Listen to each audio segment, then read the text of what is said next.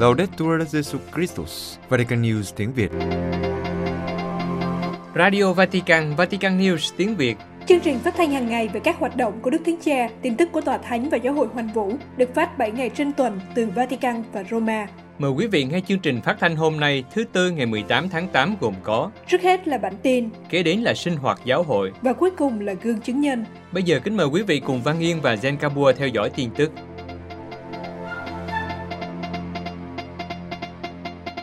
Đức Thánh Cha muốn cử hành thánh lễ cho tín hữu nếu viếng thăm Scotland. Tin tức tại Scotland cho biết, nếu Đức Thánh Cha viếng thăm Scotland vào tháng 11 năm nay để tham dự hội nghị thượng đỉnh về khí hậu COP26, Ngài muốn cử hành thánh lễ ngoài trời cho các tín hữu. Ngày 12 tháng 7 vừa qua, Văn phòng truyền thông của Hội đồng Giám mục Scotland nói rằng Đức Thánh Cha có thể thực hiện một chuyến viếng thăm rất ngắn đến Scotland vào tháng 11, và Ngài sẽ dành phần lớn thời gian trong chuyến thăm này để tham dự hội nghị COP26. Nếu Đức Thánh Cha viếng thăm Scotland, đây sẽ là lần đầu tiên Ngài viếng thăm nước này. Chương trình của Ngài sẽ gồm việc phát biểu tại hội nghị COP26 và gặp gỡ các giám mục Scotland. Nhưng các nguồn tin nói rằng Ngài cũng muốn cử hành thánh lễ cho giáo dân. Cũng theo các nguồn tin từ Scotland, ý muốn của Đức Thánh Cha đang được xem xét về khả năng thực hiện, ví dụ như thời gian và địa điểm tùy thuộc vào lịch trình bận rộn của Ngài. Dù điều này chưa được xác định, nhưng nếu Đức Thánh Cha muốn cử hành thánh lễ cho giáo dân thì sẽ có nhiều cố gắng để việc này được thực hiện. Năm 2010, Đức Biển Đức 16 đã cử hành thánh lễ tại Bella Houston Park ở Glasgow. Trước đó, vào năm 1982, Đức Gioan Phaolô II cũng đã cử hành thánh lễ tại cùng địa điểm này. Đáp lại những lời chúc sức khỏe của Hội đồng Giám mục Scotland, Đức Thánh Cha đã xác nhận rằng Ngài có thể sẽ tham dự hội nghị COP26 miễn là sức khỏe của Ngài cho phép. Các giám mục Scotland đã viết thư cho Đức Thánh Cha để đảm bảo với Ngài về sự chào đón nồng nhiệt nếu Ngài tham dự hội nghị COP26. Các vị rất vui khi biết rằng Ngài hy vọng sẽ tham dự và rất vui nếu gặp gỡ họ tại Glasgow. Phát ngôn viên của Hội đồng Giám mục Scotland cũng cho biết thêm, nhiều cuộc gặp gỡ mục vụ Đại Kết và Liên Tôn được mong đợi khi Ngài đến với chúng ta, nhưng do thời gian giới hạn, một chương trình đầy đủ như vậy sẽ không thể thực hiện được. Chủ tịch Hàn Lâm Viện Tòa Thánh lo ngại về cám dỗ của một hình thức ưu sinh mới. Vatican. Đức Tổng giám mục Vincenzo Paglia, Chủ tịch Hàn Lâm Viện Tòa Thánh về sự sống, lo ngại về một hình thức ưu sinh mới, một quan niệm sống chú ý đến sức khỏe và tuổi trẻ, nhằm tìm cách loại bỏ những người yếu đuối và bệnh tật.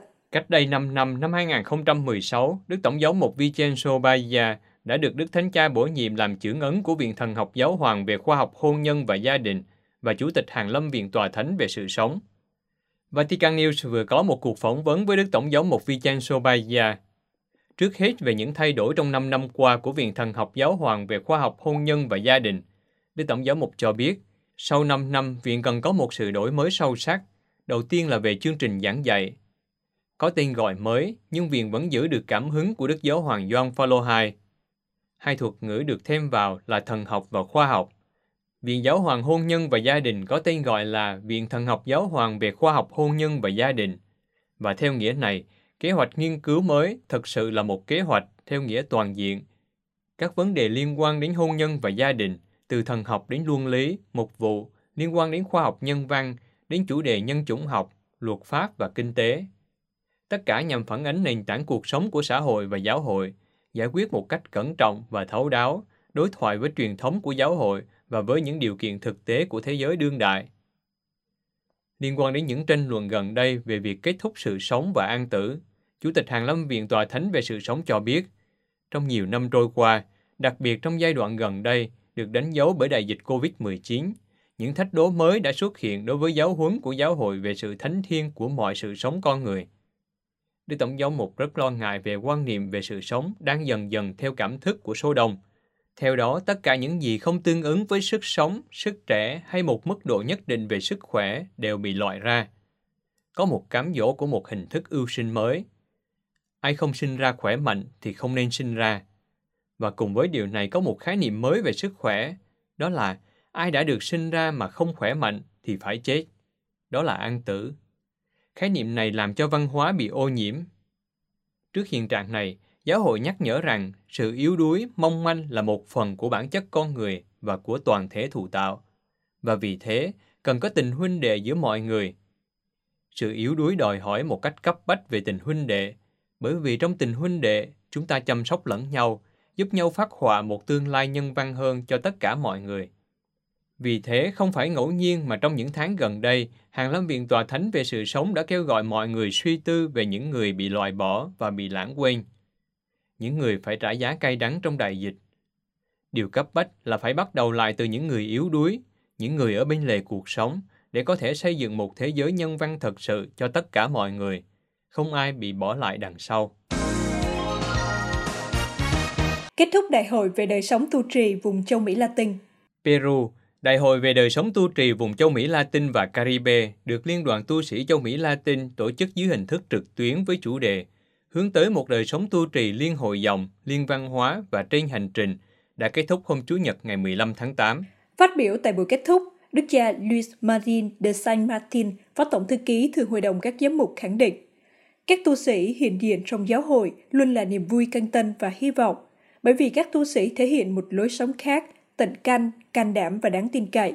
Vì vậy, Đức cha khuyến khích các tham dự viên của đại hội cùng nhau bước đi để trong kinh nghiệm sâu sắc và kiên vững của sự hiệp nhất đức tin, trong giáo hội và bởi giáo hội, chúng ta, các tu sĩ, mang lại nhiều đặc sủng được Thánh Thần khơi dậy với nhiều màu sắc, làm tràn ngập vẻ đẹp trong thân thể giáo hội.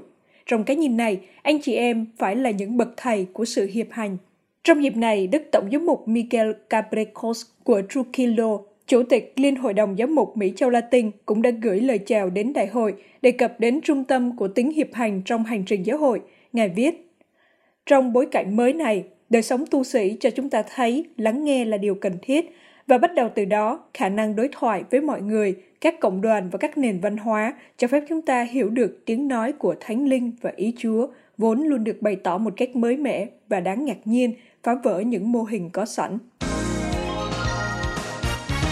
Caritas Ý sẽ rút khỏi Afghanistan và lo lắng cho sự an toàn của các Kitô hữu tại đây. Afghanistan. Caritas Italiana, một tổ chức bác ái công giáo đang hoạt động ở Afghanistan, nói rằng họ lo sợ cho sự an toàn của Kitô hữu ở Afghanistan và cho biết rằng tổ chức có thể phải ngưng các hoạt động khi sự bất ổn ngày càng gia tăng tại Afghanistan. Caritas Italiana, tổ chức bác ái của Hội đồng Giáo mục Ý, đã hoạt động tại Afghanistan từ những năm 1990. Trong thông cáo báo chí hôm 15 tháng 8, tổ chức nói rằng mục tiêu của tổ chức hiện giờ ở Afghanistan là giúp đỡ những trẻ vị thành niên dễ bị tổn thương nhất. Nhưng tổ chức cũng cho biết rằng tình hình bất ổn khiến cho tổ chức phải ngừng các hoạt động và ngày càng lo ngại về khả năng tiếp tục hiện diện tại Afghanistan, ngay cả trong tương lai, và lo ngại cho sự an toàn của số ít tín hữu người Afghanistan. Một số ít linh mục và tu sĩ ở Afghanistan không còn chọn lựa nào khác hơn là rời bỏ nước này. Lực lượng nổi dậy Taliban đã chiếm nhiều thành phố ở Afghanistan trong tuần vừa qua khi lực lượng Mỹ rút khỏi đất nước. Với sự sụp đổ của chính phủ Afghanistan, các chiến binh Taliban đã chiếm giữ thủ đô Kabul vào ngày 15 tháng 8, giành quyền kiểm soát dinh tổng thống và tuyên bố cuộc chiến ở Afghanistan kết thúc. Cộng đoàn Kitô giáo tại Afghanistan rất nhỏ bé. Năm 2018, nước này có khoảng 200 người Công giáo. Tại đây, họ có thể bị tẩy chay hoặc thậm chí có thể đối mặt với bạo lực và cái chết vì tuyên xưng đức tin Kitô giáo. Chỉ có một nhà thờ Công giáo duy nhất nằm trong Đại sứ quán Ý ở Kabul, được điều hành bởi giáo miền từ Quản Công giáo ở Afghanistan. Theo Caritas Italiana, Cộng đoàn Kitô giáo là một cộng đoàn nhỏ nhưng có ý nghĩa quan trọng. Trong những năm gần đây đã thể hiện sự quan tâm đến những người nghèo nhất và những người yếu đuối nhất. Để đáp ứng nhu cầu khẩn cấp, hôm thứ Hai ngày 16 tháng 8 tại Pakistan, Tổ chức Bác ái của Giáo hội Ý đã bắt đầu khởi động một đánh giá về tình hình của những người tị nạn Afghanistan ở khu vực Quetta, Pakistan, giáp biên giới Afghanistan. Tổ chức cho biết, trong những giờ phút này, ngày càng có nhiều người tị nạn chạy khỏi các vùng chiến sự, con số lên đến hàng chục ngàn người, làm gia tăng áp lực các nước xung quanh. Ngay cả các nước phương Tây cũng sẽ phải đối mặt với những áp lực ngày càng gia tăng từ những người chạy trốn khỏi đất nước này. Tổ chức Bác ái của Giáo hội Ý cho biết, trong những năm 2000, họ đã hỗ trợ một chương trình lớn về viện trợ khẩn cấp, phục hồi và phát triển ở Afghanistan, bao gồm việc xây dựng 4 trường học và 100 ngôi nhà, đồng thời đưa 483 gia đình tị nạn trở về thung lũng Panjshir. Giáo hội Pakistan lo lắng Hồi giáo cực đoan gia tăng tại nước này khi Taliban cai trị Afghanistan.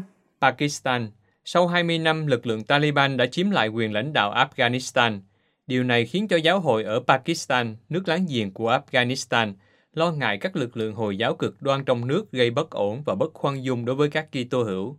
Shamustan Anjum nói với UCA News hôm ngày 16 tháng 8, việc Taliban chiếm lại Kabul gây ra nhiều hậu quả cho giáo hội Pakistan. Cha sợ rằng sự trở lại của nhóm cực đoan này sẽ thúc đẩy các lực lượng bảo thủ ở các nước láng giềng Pakistan. Họ sẽ tìm cách trả thù cho những mất mát trong 2 thập kỷ qua và các Kitô hữu Pakistan sẽ phải gánh chịu. Cha lo sợ rằng sẽ có hỗn loạn, bất an và khốn khổ do hậu quả của sự trỗi dậy ở Taliban trong khu vực.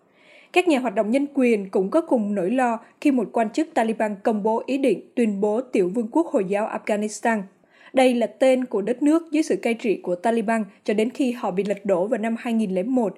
Vào năm đó, khoảng 15 tín hữu đi dự lễ đã bị giết bởi các tay súng tại nhà thờ Thánh Đa Minh ở Bahawalpur, cách Islamabad 500 km về phía nam. Cha Anjum dự đoán sự không khoan dung đối với những người không theo đạo Hồi, bao gồm cả các Kitô hữu, sẽ gia tăng. Cha nói, chủ nghĩa cực đoan sẽ trỗi dậy, họ sẽ áp đặt dấu ấn Hồi giáo của họ ở Pakistan, và như mọi khi, các Kitô hữu Pakistan sẽ phải gánh chịu tất cả. Tại Karachi, ít nhất 16 người, gồm 6 phụ nữ và 3 trẻ em đã thiệt mạng và một số người khác bị thương trong một vụ tấn công bằng lựu đạn vào một chiếc xe tải nhỏ khi cả nước kỷ niệm ngày độc lập hôm ngày 14 tháng 8. Cảnh sát xác nhận đây là một hoạt động khủng bố. Quý vị vừa theo dõi bản tin ngày 18 tháng 8 của Vatican News tiếng Việt. Vatican News tiếng Việt. Chuyên mục Sinh hoạt giáo hội. Hai tên chân phước người Ba Lan Stefan Wyszyński và Elżbieta Róża Czacka. Kính thưa quý thính giả, không đầy 1 tháng nữa, vào ngày 12 tháng 9, sau nhiều lần phải hoãn lại vì đại dịch, Giáo hội Ba Lan sẽ hân hoan cử hành lễ tuyên phong chân phước cho Đức Hồng Y Stefan Wyszyński, một nhân vật vĩ đại của Công giáo vào thế kỷ 20. Nhưng Đức Hồng Y giáo chủ Ba Lan, người đã anh dũng chống lại chủ nghĩa cộng sản Ba Lan, không phải là nhân vật duy nhất sẽ được tuyên phong vào ngày hôm đó ở thủ đô Vác Sava. Cùng được tuyên phong với ngài là một nữ tu đồng hương, không được người ở bên ngoài Ba Lan biết đến nhiều. Đó là mẹ Elżbieta Róża Czacka. Khi được bầu chọn làm giáo hoàng, Thánh Gioan Phaolô II đã nói, sẽ không có giáo hoàng người Ba Lan nếu không có giáo chủ. Giáo chủ mà ngài muốn nói đến ở đây chính là Đức Cố Hồng Y Stefan Wyszyński. Đức Hồng Y Wyszyński sinh ngày 3 tháng 8 năm 1901 tại Zuzela, khoảng 100 km về phía đông Vác Sava, khi Ba Lan vẫn còn nằm giữa Nga, Đức và Áo sau những phân chia cuối thế kỷ 18 của quốc gia độc lập trước đây. Mẹ của Wyszyński qua đời khi cậu mới 9 tuổi. Khi mẹ cậu hấp hối, một giáo viên bảo cậu hãy ở lại trường sau giờ học. Khi đó, các giáo viên được người Nga gửi đến trong khu vực của cậu. Cậu bé Stefan nói rằng cậu không muốn đến một ngôi trường như vậy và vội vàng về nhà để chào tạm biệt người mẹ yêu quý của mình. Eva Zakowska, tác giả của cuốn tiểu sử dài 1000 trang về Đức Hồng Y Wyszyński đã viết, đó là một dấu hiệu ban đầu cho thấy sự dũng cảm kiên định của ngài. Nhiều năm sau, trong cuốn sách Pro Memoria, Đức Hồng Y Wyszyński đã viết, tôi đã chuyển tất cả tình yêu của mình từ một người mẹ sang một người mẹ. Ngài muốn nói đến mẹ Maria, người mà ngài tin tưởng đã hướng dẫn và bảo vệ ngài trong những năm bị Cộng sản đàn áp. Vào tháng 2 năm 1953, 6 tháng trước khi Đức Hồng Y Wyszyński bị Cộng sản bắt, ngài nói, tôi đã đánh cược mọi sự vào mẹ Maria. Câu chuyện được kể lại trong cuốn sách của Jacques Kauska, Giáo chủ Wyszyński, Tin cậy mến. Tác giả lưu ý rằng Đức Gioan Phaolô II đã nói về mối quan hệ của Đức Hồng Y Wyszyński với mẹ Maria. Ngài tìm thấy sự tự do thiêng liêng trong lòng sùng kính tuyệt đối đối với Đức Trinh Nữ Maria. Vâng, Ngài là một người tự do và Ngài đang dạy chúng tôi, những người Ba Lan, sự tự do thực sự. Đức Hồng Y Wyszyński được thụ phong linh mục tại Ba Lan dưới thời Đức chiếm đóng và phải sống đời linh mục của mình một cách âm thầm. Trong cuộc nổi dậy Vác Sava năm 1944, Ngài làm tuyên úy quân đội và do đó giúp ban các bí tích sâu cùng cho những người sắp chết. Sau chiến tranh, Ngài được bổ nhiệm làm giáo mục của Lublin năm 1946 và được Đức Giáo hoàng Pio thứ 12 thăng Hồng Y vào năm 1953 khi đang bị cầm tù. Đức Hồng Y Wyszyński là một vị tử đạo dưới thời Cộng sản. Ngài đã là giáo chủ của Ba Lan khi Ngài bị chế độ giam giữ 3 năm, bị giam giữ ở 3 địa điểm khác nhau. Ngài thường xuyên bị theo dõi và bị giam giữ trong những điều kiện khắc nghiệt. Mùa đông khắc nghiệt ở miền đông Ba Lan vào thời điểm đó khiến cho sức khỏe của Ngài suy giảm một cách nghiêm trọng. Tác giả Jacques Kauska viết, Ngài không bao giờ phàn nàn và không bao giờ nói xấu về những kẻ áp bức Ngài. Ngược lại, Ngài cầu nguyện mỗi ngày cho Bolesław Bierut, tổng thống của Ba Lan thời đó. Đức Hồng Y Wyszyński kể lại rằng, một ngày sau cái chết của tổng thống Bierut vào năm 1956, vị tổng thống quá cố đã đến với Ngài trong một giấc mơ. Điều này khiến cho Ngài hết lòng cầu nguyện cho linh hồn của ông. Khẩu hiệu giám mục của Đức Hồng Y là Soli Deo, chỉ có Chúa, và Ngài đã thêm vào khẩu hiệu này Per Mariam, qua mẹ Maria. Tác giả Jacques viết rằng, Đức Hồng Y đã biến đền thánh Yasnayora, đền thánh Đức Mẹ Đen của Częstochowa, thành ngôi nhà thiêng liêng và đã viếng đền thánh 136 lần. Đức Hồng Y Wyszyński được biết đến là người luôn dành thời gian cho mọi người. Ngài nói rằng thời gian là tình yêu. Tác giả Jacques cho biết, có một lần Ngài đã thương lượng với Władysław Korniłowicz, lãnh đạo đảng Cộng sản Ba Lan, trong 11 giờ để đạt được một số tự do cho giáo hội. Là một nhân vật có ảnh hưởng ở mức độ quốc gia, Đức Hồng Y Wyszyński cũng là một người bạn trung thành của Đức Giáo hoàng Gioan Phaolô II. Bất chấp sự khác biệt, hai người cùng nhau chiến đấu chống lại chủ nghĩa cộng sản ở đất nước Ba Lan. Đức Hồng Y hiện diện trong mật nghị bầu Đức Giáo hoàng Gioan Phaolô II. Ngài cũng được biết đến vì đã thánh hiến Đức Giáo hoàng Gioan Phaolô II cho Đức Trinh Nữ Maria khi Đức Gioan Phaolô II đang ở giữa sự sống và cái chết khi bị bắn vào tháng 5 năm 1981. Đức Wojtyła rất thân thiết với Đức Hồng Y Wyszyński, thậm chí thỉnh thoảng đi nghỉ hè cùng Ngài. Án phong chân phước cho Đức Hồng Y được bắt đầu vào năm 1989. Ngày 4 tháng 10 năm 2019, Tòa Thánh đã nhìn nhận một phép lạ nhờ lời chuyển cầu của Đức Hồng Y. Lễ tuyên phong chân phước cho Ngài được dự định vào ngày 7 tháng 6 năm ngoái, nhưng do đại dịch đã phải hoãn lại. Bên cạnh Đức Hồng Y Wyszyński, với một cuộc đời nổi bật là mẹ Elżbieta Róża Czacka, một nữ tu với một cuộc đời âm thầm phục vụ những người mù. Tại sao giáo hội Ba Lan chọn tuyên phong hai vị trong cùng một ngày? Sơ Angelica Jose, người chịu ảnh hưởng sâu sắc bởi mẹ Elizabeth, đã trả lời cho câu hỏi này. Khi còn là sinh viên, Sơ Angelica tình cờ đọc được tập sách nhỏ do dòng mẹ Czacka thành lập, xuất bản, và Sơ rất xúc động trước bức ảnh mẹ Czacka chụp cùng một cậu bé mù. Sơ nhớ lại, bị cuốn hút bởi đặc sủng của hội dòng, phục vụ cho những người mù về thể chất và tâm linh, tôi đã dừng việc học của mình tại Đại học Khoa học về sự sống ở Poznan và gia nhập dòng. Điều làm tôi thích thú về mẹ Czacka chính là niềm đam mê mãnh liệt của mẹ dành cho sự sống, dành cho Chúa, phục vụ người mù, sự dũng cảm của mẹ trong việc chấp nhận đau khổ và thực tế trong cuộc sống, và sự tin tưởng của mẹ vào sự quan phòng của Thiên Chúa.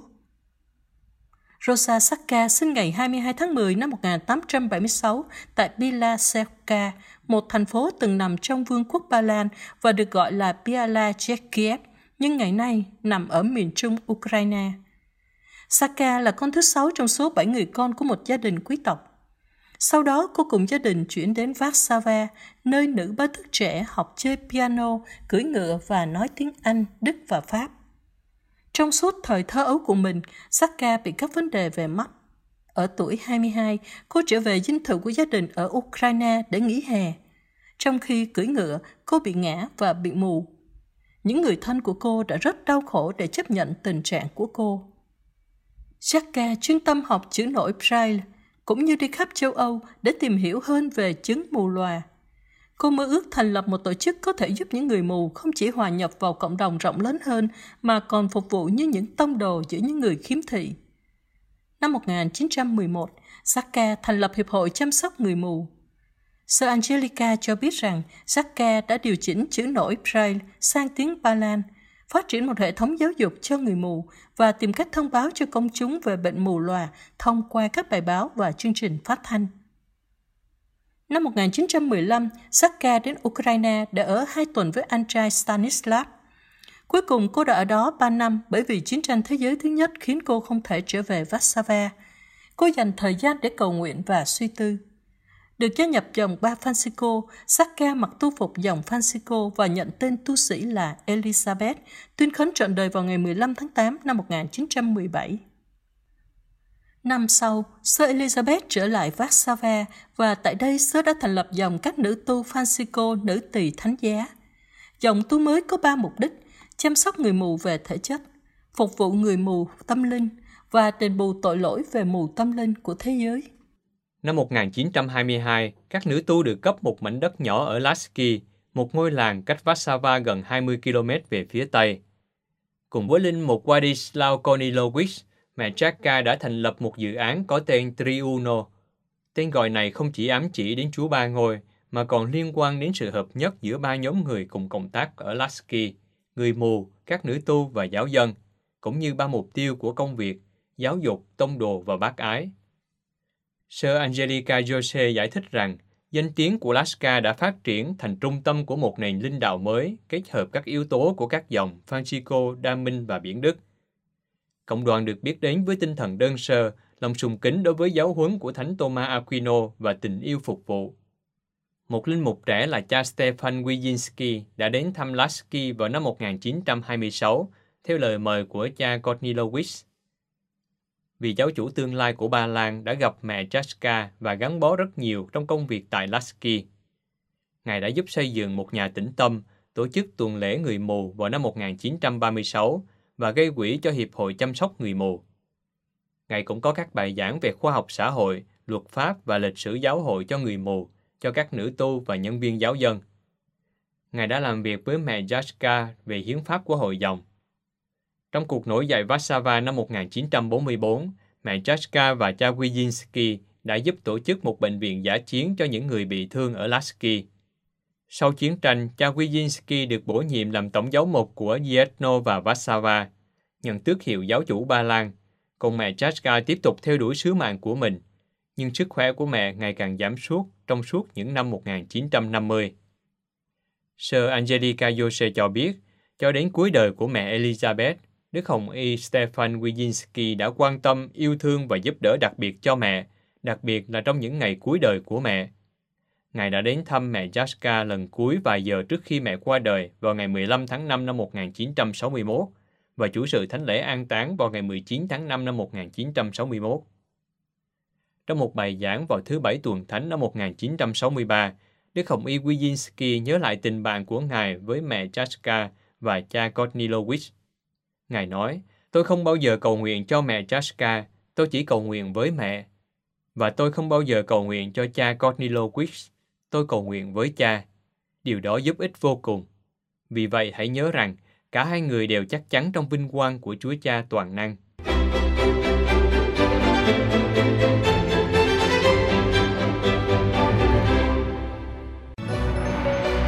Vatican News tiếng Việt. Chuyên mục Gương chứng nhân. Cha Ignacio María Doñoro de los Ríos, linh mục tuyên úy quân đội chống tội phạm buôn bán nội tạng. Câu chuyện của cha Ignacio María Doñoro de los Ríos, linh mục tuyên úy quân đội giả tội phạm để cứu một em bé khỏi bọn buôn bán nội tạng, đã được đăng trên nhật báo El País của Tây Ban Nha, một tờ báo thường không đưa tin ca ngợi các tu sĩ và giáo sĩ. Tuy nhiên, theo tờ báo này, câu chuyện của cha Ignacio là một câu chuyện không thể không nói đến. Cựu linh mục tuyên úy quân đội năm nay 57 tuổi đã được đề cử giải thưởng hoàng tử xứ Asturias vì 25 năm dấn thân phục vụ cho những người trẻ, nạn nhân của nghèo đói và nạn buôn người. Trong những năm 1990, cha Ignacio là một thành viên của đội đặc nhiệm của Cảnh sát Quốc gia Tây Ban Nha ở El Salvador. Tại đây, cha chứng kiến và cảm thấy bị sốc trước hoạt động thương mại xoay quanh cái gọi là một phần hàng hóa bị lỗi. Một gia đình nghèo với 5 đứa con đang rao bán đứa con trai 14 tuổi, Manuel, bị liệt, chỉ với giá 25 đô la. Với số tiền này, gia đình dự định mua thực phẩm để nuôi 4 người con khác. Sau đó, những kẻ buôn bán này sẽ bán nội tạng của cậu bé bị liệt để kiếm lợi nhuận gấp hàng ngàn lần số tiền đã mua cậu. Mặc dù bị cho là mặt hàng bị lỗi, cậu bé này vẫn còn những bộ phận có thể bán được. Cậu sẽ bị làm thịt, chia nhỏ và đóng gói vào các thùng chứa riêng biệt, giống như một con bò hoặc một con heo trong lò mổ, để cung cấp cho nhu cầu buôn bán nội tạng. Mọi thứ đều gây sốc trong câu chuyện có thật khủng khiếp này. Sự khốn cùng của một gia đình tuyệt vọng đến mức phải bán một người con. Việc lập danh mục một đứa trẻ dễ bị tổn thương và không có khả năng tự vệ như một sản phẩm bị lỗi. Việc mua, sát hại và bán các cơ phận của một con người cho một mạng lưới cho những kẻ giết người. Khi biết cậu bé Braille sắp bị giao cho bọn buôn bán nội tạng, cha Ignacio đã không ngần ngại liều mình để cứu cậu bé. Trong một tuần, cha không cạo râu. Sau đó, cha thuê một chiếc xe tải và mặc thường phục. Với khả năng tự chủ đặc biệt, cha lái xe đến gia đình nghèo này, đóng giả là một kẻ mua bán người. Cha đề nghị trả gia đình này thêm $1 so với giá mà người ta mua trước đây đã thỏa thuận và đưa cậu bé tội nghiệp lên xe tải và lái đi. Khi kể lại cuộc mạo hiểm này với tờ báo El País, cha nói, trong 1/10 giây, tôi nhận ra rằng đây là chuyến tàu chỉ đi qua một lần trong đời và bạn phải đi hoặc lỡ mất nó. Và nếu bạn lấy nó sẽ đưa bạn đến nơi mà bạn chưa bao giờ nghĩ rằng mình sẽ đi. Tôi biết rằng cậu bé này sẽ thay đổi cuộc đời tôi. Nhà báo hỏi lại, nhưng gia đình đã bán 9 đứa con của họ thì sao? Họ có biết em được mua để làm gì không? Họ có biết rằng đó là buôn bán nội tạng không? Cha nói, với thời gian bạn sẽ học được điều này. Bạn không thể lên án họ. Cậu bé sẽ chết và gia đình bán em chỉ vì tuyệt vọng. Tuy nhiên, Manuel chỉ cần sự giúp đỡ thích hợp để tránh những gì tưởng chừng như cái chết chắc chắn.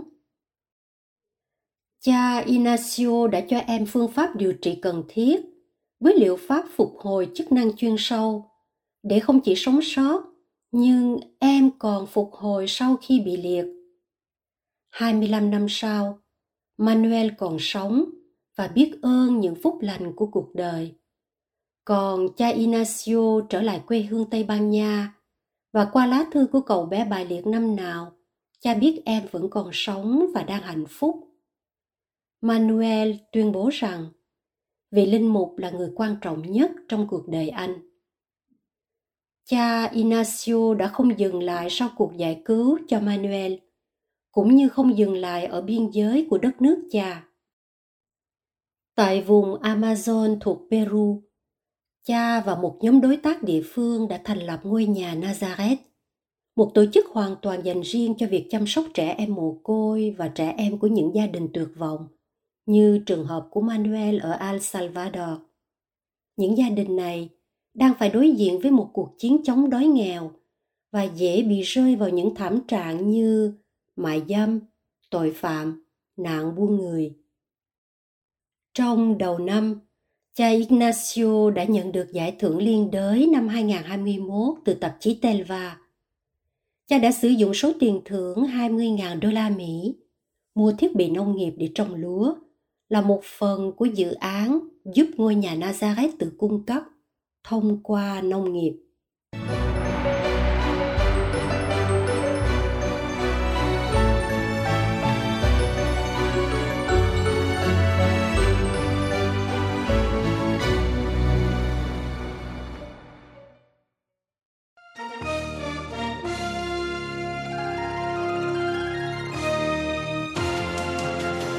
Cảm ơn quý vị đã chú ý lắng nghe chương trình Radio Vatican của Vatican News tiếng Việt. Xin Thiên Chúa chúc lành cho quý vị và toàn gia quyến. Laudetur Jesu Christus, ngợi khen Chúa Giêsu Kitô.